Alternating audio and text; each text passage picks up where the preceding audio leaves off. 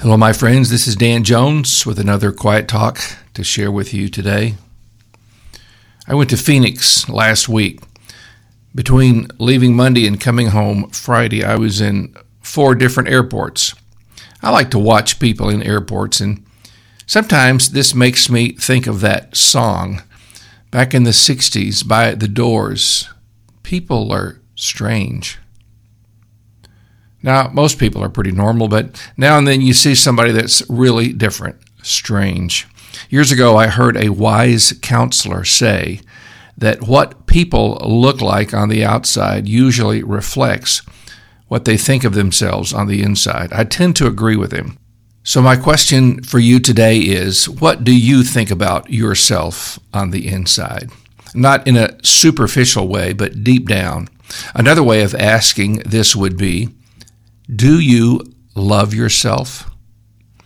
Jesus told us that the most important thing we can do is to love God. He called that the greatest commandment. But then he gave us the second greatest that is, to love your neighbor.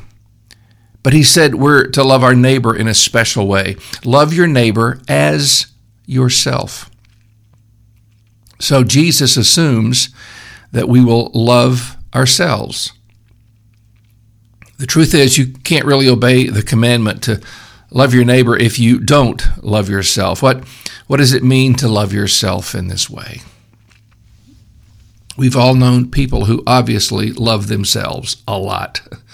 But their love of self has nothing to do with what Jesus talked about. Their love for self is more worship than love.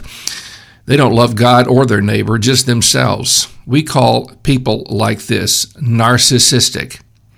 This word comes from a very handsome Greek guy named Narcissus who was out hunting one day and for the first time he saw his own reflection in water. He fell in love and never got over it. Well, that's definitely not what Jesus was talking about. Narcissism is a personality disorder. Jesus doesn't want you to be disordered, but perfectly ordered. I think we can understand this when we understand what Jesus meant when he used the word love. He told his disciples, Love one another as I have loved you. That is, they were to love each other in the same way that Jesus loved them. How did he love them? He gave his life for them.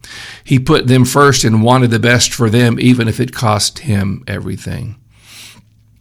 Very few people today understand love like that. For too many, love is a feeling. A certain person attracts me. They give me a good feeling. So this kind of love is about me. What makes me feel good. That is selfishness, not genuine love. Human love for a child comes closer to what I'm talking about. Parents sacrifice for their children. A mother is willing to be sorely inconvenienced for that baby she brings forth into the world. I think the most succinct expression of this love in the Bible is John 3:16. God so loved that he gave up his one and only Son. God made the greatest sacrifice ever in the universe, the greatest sacrifice that could be made because of his love for a world of rebellious sinners. Now, how do we apply this to loving ourselves? First of all, to love someone as Christ loves, we must see them as one for whom he died.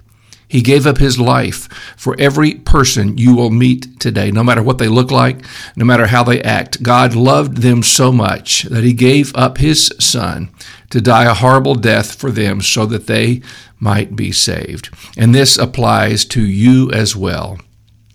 It occurred to me as I thought about this topic that I have no right not to love myself if God loves me this way. Who am I to say that God's love is misplaced in any instance?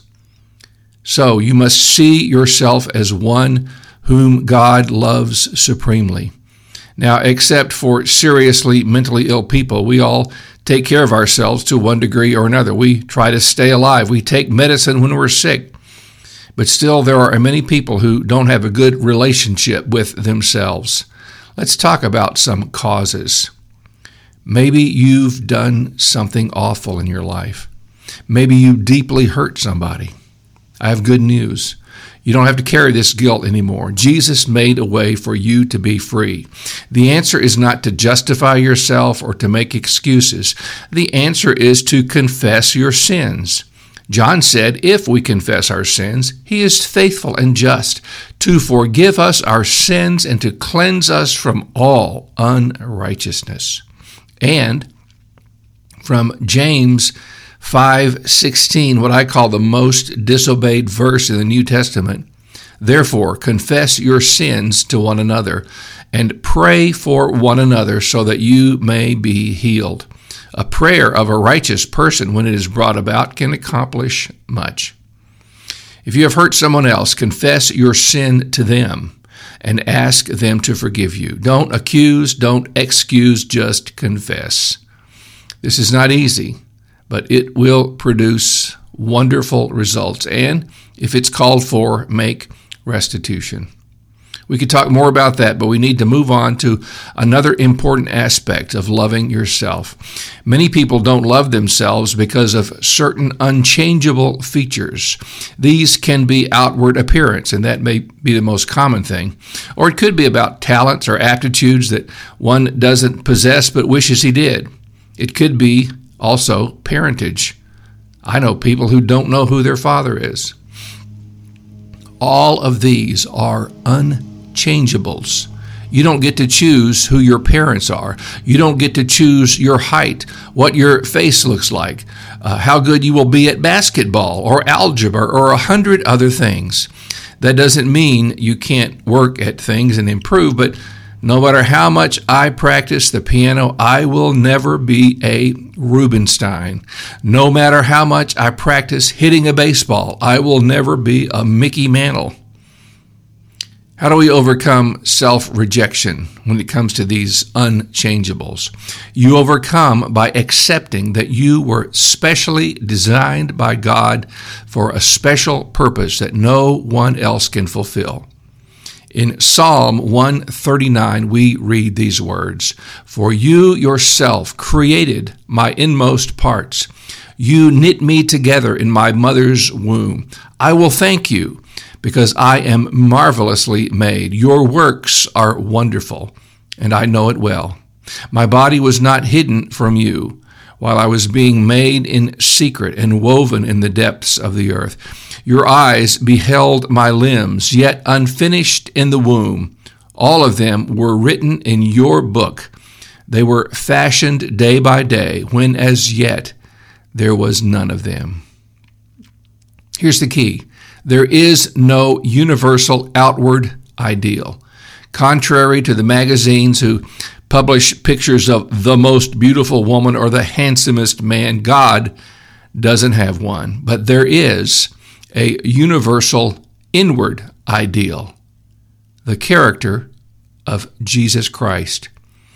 And by God's grace, all of us have the potential of becoming like Jesus. Paul spoke of a wonderful mystery, as he called it, which is Christ in you, the hope of glory. All can become like the glorious image of Jesus. And that's what we should desire, not some unreal outward ideal. Remember that God is not finished making you yet. You are a work in progress. Do you love yourself? You should, in the way that God loves you. He made you in love, He designed you, and He is continuing that work. My friend, do not let other people dictate how you think of yourself. Don't try to live up to their ideals, but stay focused on God's ideal, the likeness of Jesus. And his likeness is not about looks or talent, but about that beautiful character that he demonstrated during his time here on earth. We love ourselves because God made us and loves us and has a beautiful purpose for our lives to bring glory to his Son Jesus Christ. Heavenly Father, I pray for all of my listeners today, Lord God. If there is some area of conflict, Lord, in their, their relationship to themselves, that that will be healed. that they will accept what God is doing in their lives. Know that He has got not finished with them yet, Lord Jesus. Lord, bless each one listening today in Christ's name. Amen.